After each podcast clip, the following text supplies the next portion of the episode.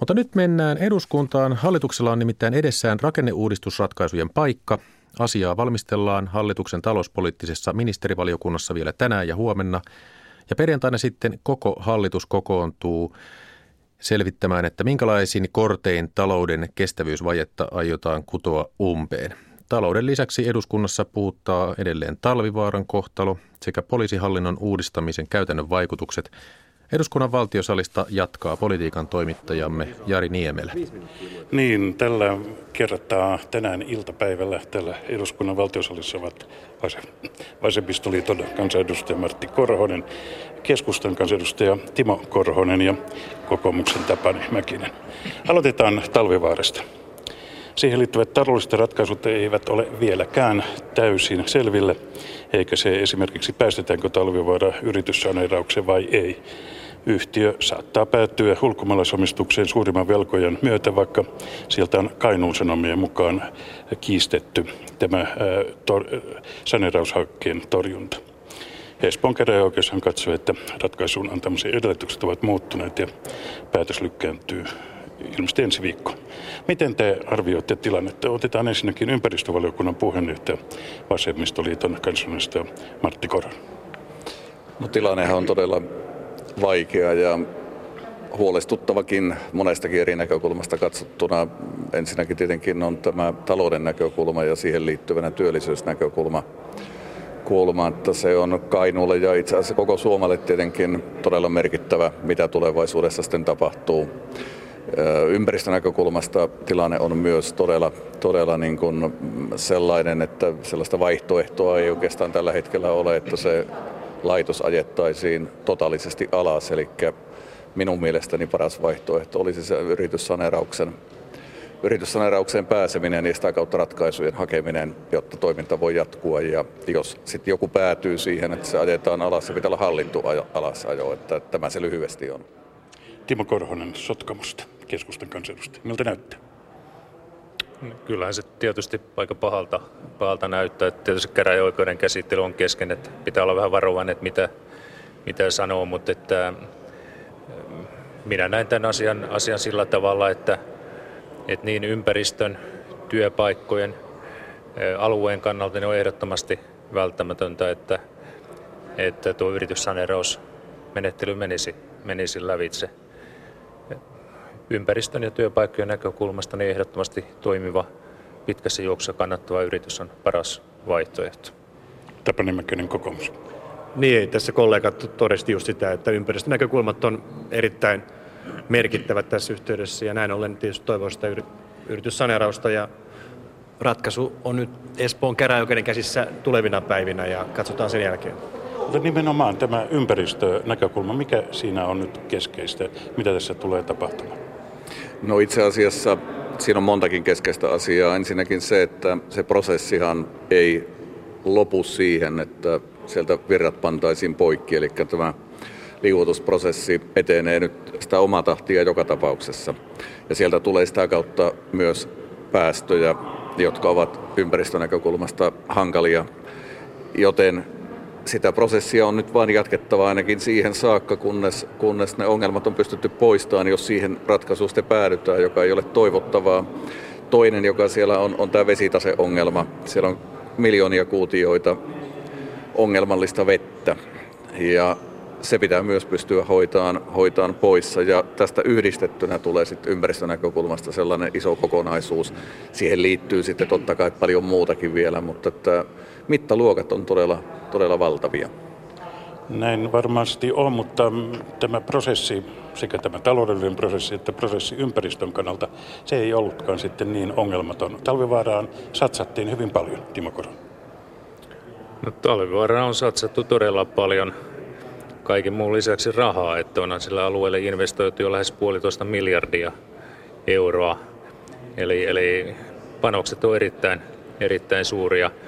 Mutta niin kuin tuossa jo äsken sanoin, niin, niin toimiva yritys on nyt näiden ympäristöongelmien, syntyneiden ympäristöongelmien kannalta niin, niin se kaikkein parhain vaihtoehto. Ja ihan, ihan tuohon veli Tapanille tästä, tästä, että nyt pelimerkit on käräjäoikeuden käsissä, mutta yrityssanerausmenettely käytännössä vaatii myös sitä, että yrityksen rahoitus tietyllä tavalla on kunnossa. Ja, ja silloin totta kai kysytään tässä tilanteessa myös sitä, että millä, millä vaihtoehdolla valtiovalta voi edesauttaa tätä prosessia. Nimenomaan valtio on Solidiumin kautta äh, suuromistaja, melkein 17 prosenttia. Ja äh, kyse on totta kai myös äh, paitsi tästä luonnosta, myös työpaikoista. Mutta mikä tämä valtion rooli tässä prosessissa on nyt?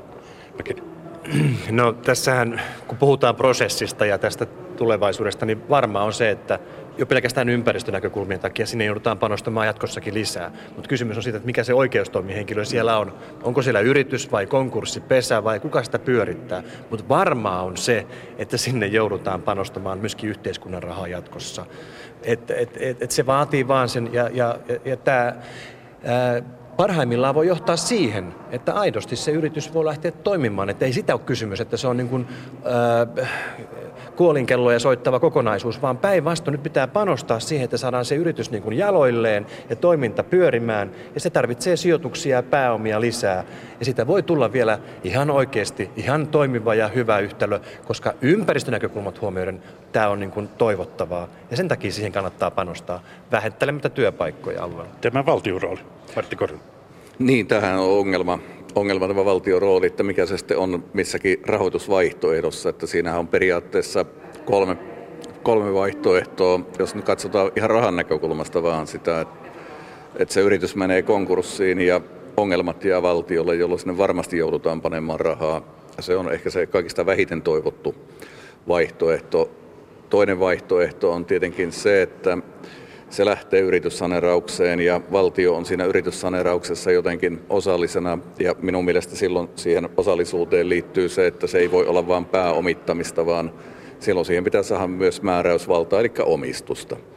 Ja kolmas, kolmas vaihtoehto on, on sitten se, joka, joka on ilman, että sitä omistusta tulee pelkkä rahan paneminen ja ei sillä voi menetellä, että sinne vaan niin rahaa pelkästään pannaan pannaan. Ja sitten jos se mahdollisesti niin kuin on toivottavaa lähtisi liikkeelle ja pystyisi saamaan itsensä tuottavaksi, niin muut vetäisi taas siivun välistä. Että kyllä yhteiskunnalla pitää niin kuin olla selkeä rooli siinä ja niin, että se myös omistuksen kautta realisoituu, jos ja niin kuin toivotaan, niin se joskus olisi jaloillaan se yritys. Eli johtaa pitää. Johtaa pitää vahvasti. Timo Koronen, valtion rooli.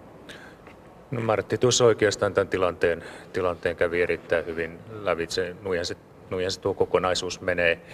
Mutta tähän, tähän vielä, että kun tässä nyt korostetaan ympäristöä ja työpaikkoja, niin tässä nyt pitää yksi tällainen hirvittävä iso ja tärkeä asia ottaa huomioon, joka on aivan tämän konkurssiuhan aikana noussut esille. Eli, eli Talvivaaran velkoissa on nyt tavattoman iso joukko PK-yrityksiä, urakoitsijoita, jotka ovat alihankkijoina ketjuuntuneet, on alihankkija, alihankkia ja niin poispäin. Ja, ja jos talvivaara kaatuu konkurssiin, niin, niin kyllä ne tiedot kertoo nyt sitä, että sen jälkeen alkaa sitten vasara paukkumaan lähiaikoina niin monessa pienessä yrityksessä. Kainuu menee konkurssiin.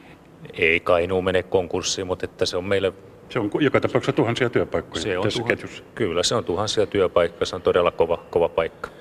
No sitten siirrytään seuraavaan aiheeseen täällä eduskunnan valtiosalissa, paitsi kristallikruunut tässä pimenevässä iltapäivässä loistavat, loistaa kuusen pienet kynttiläiset. Siellä ei ole kuusen alla minkäänlaisia lahjoja, mutta miltä näyttää hallituksen tilanne? Saadaan minkälaisia lahjoja hallituksen puolelta tulee perjantaina kun se päättää tästä rakenneuudistuspaketistaan. Hallitus on aiemmin linjannut, että kestävyysvajeen nimissä julkista sektoria tulisi keventää, eli suomeksi sanottuna tehdä miljardiluokan leikkaukset kuntatalouteen. Hallituspuolueiden heidiskuntaryhmät käsittelevät tilannetta ylimääräisissä ryhmäkokouksissaan kello 15 jälkeen. Kokoomuksessa ilmeisesti oli jo tämä ylimääräinen ryhmä. Miten siellä ennakoitiin tulevaa Tapani Mäkinen? Äh, täytyy korjata toimittaja sen verran, että ei tässä mitään ylimääräisiä ryhmiä ole pidetty asiantiimoilta. Me odotamme nyt valtioneuvostolta jämäkkiä päätöksiä ja on luvattu, että päätöksiä myös tulee. Niitä pitää tulla ja, ja nyt tämä kestävyysvaje ja valtion talous ja Suomen uskottavuus ja tietysti myöskin se, että luodaan kilpailukykyinen yhteiskunta, että vienti lähtee vetämään ja tuetaan sitä elinkeinopolitiikan kautta ja sitten, että, että meillä on työllisyyskustannukset ovat maltilliset ja järkevät. Tämä on kokonaisuus, jossa julkinen sektori on yksi keskeinen toimija, kun puhutaan kuntiin kohdistuvista leikkauksista, niin perjantaina niitä tulee ja, ja sitten on syytä arvioida. Kyllä täällä ryhmäkokouksia tänään kello 15 on. Miten te arvioitte tilannetta opposition puolelta, Timo Koronen?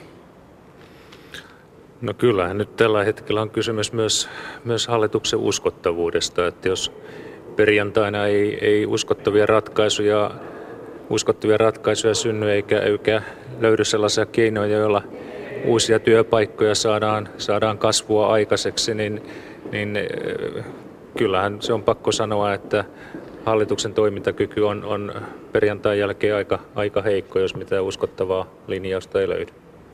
Niin, tämä hallituspoliittinen tilanne, sehän on totta kai mielenkiintoista. Mitä tapahtuu, jos perjantaina ei luokittajien mielestä tulisikaan riittävän järeitä päätöksiä? Mä en usko, että tämmöistä spekulaatio tarvitsee edes käydä, koska olen antanut itselleni ymmärtää, että päätökset ovat sen kaltaisia, että uskottavia päätöksiä tulee. Mutta oletteko te saanut tietoa, mihin, sitten, mihin tämä perustuu?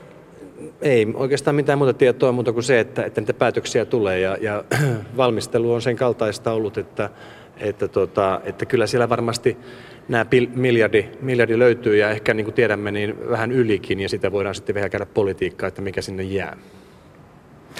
Joo, meillä itse asiassa tästä välittömästi kun lopetamme, niin lähden palaveriin, jossa me käymme läpi tätä, tätä taloustilannetta ja myös niitä rakenteellisia ratkaisuja joiltakin osin, mitä tässä on tulossa, mutta sen voi sanoa, että yhtään helppoa ratkaisua siellä ei ole.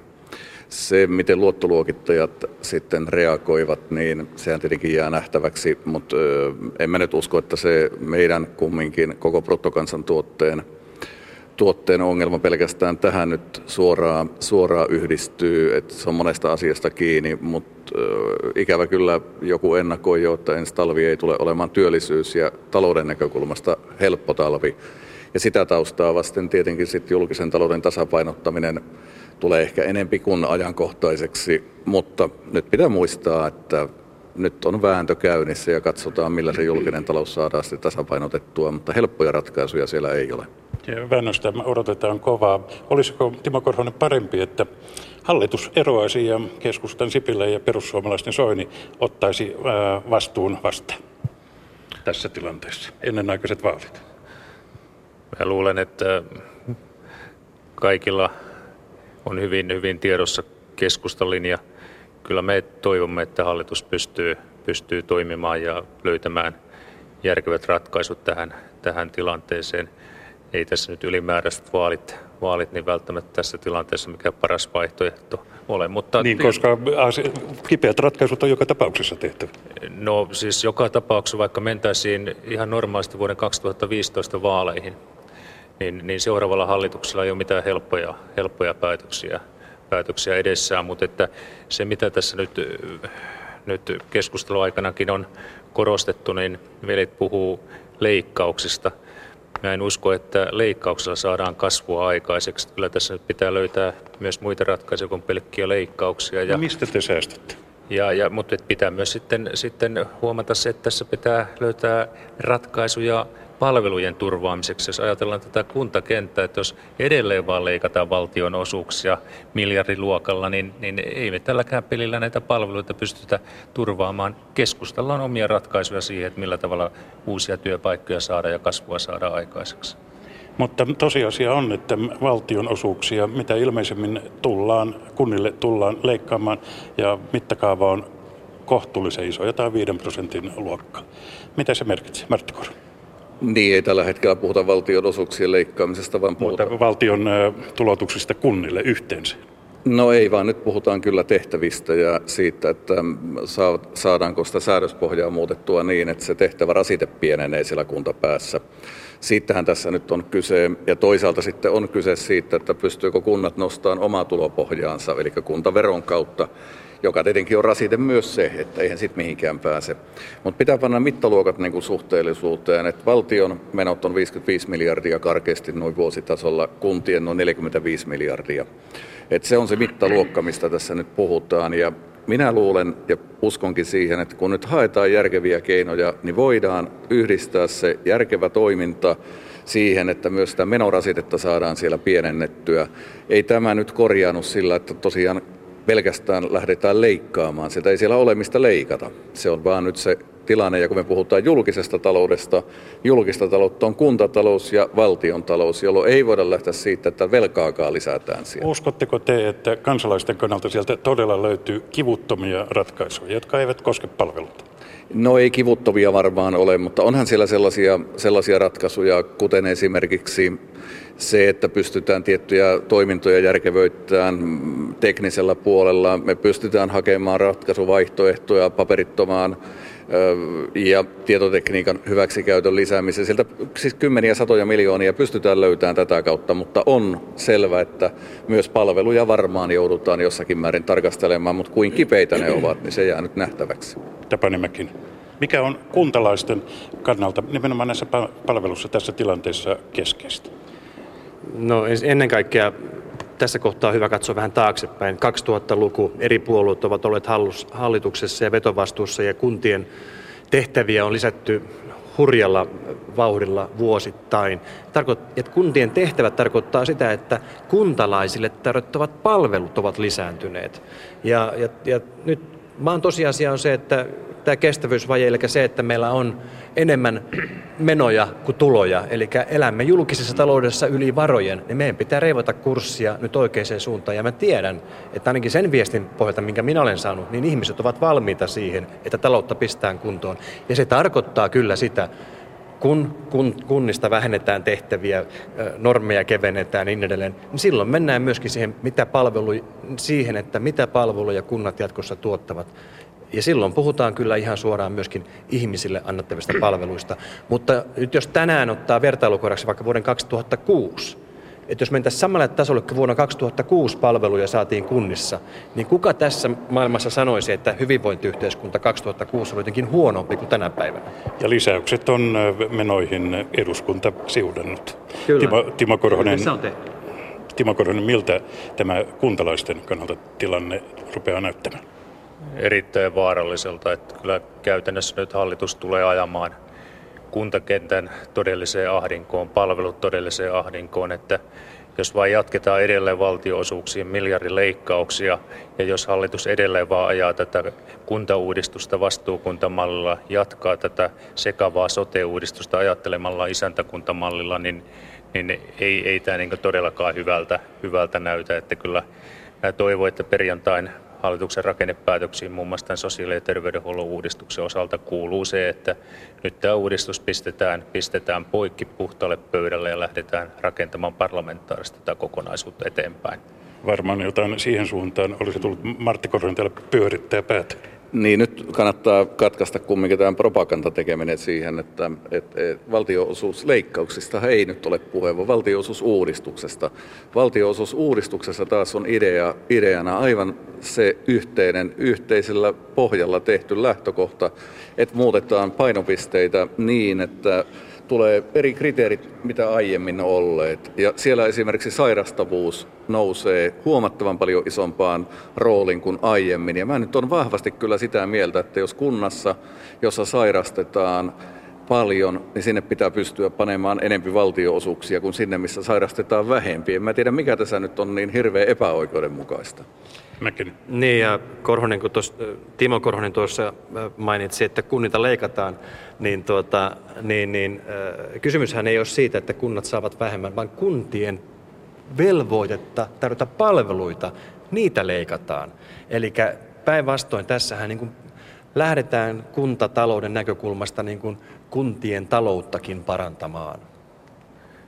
No, kyllä täytyy sanoa, että ei tämä siltä, siltä näytä, että hallitus on nykypäätöksellä leikkaa tällä vaalikaudella yli 6,5 miljardia valtioosuuksia. Mä luulen, että perjantaina tulee edelleen vaan, vaan lisää ja ei, ei tätä, tätä kokonaisuutta sillä hoideta, vaan nyt pitää saada niin todellisia palveluturvaavia rakennemuutoksia aikaa ja muun muassa sosiaali- ja terveydenhuollon uudistuksen osalta se tarkoittaa käytännössä sitä, että teidän pitää vaan pistää se jäihin ja valmistelu uusiksi. Kaksi sanaa. Kaksi sanaa. Jos me ymmärrämme sen, että julkinen sektori elää yli varojen, niin jos näin on, niin silloin pitää hyväksyä myöskin siihen kohdistuvat leikkaukset. Näin parikymmentä minuuttia eduskunnassa meni kohtuullisen nopeasti. Takaisin Pasilla.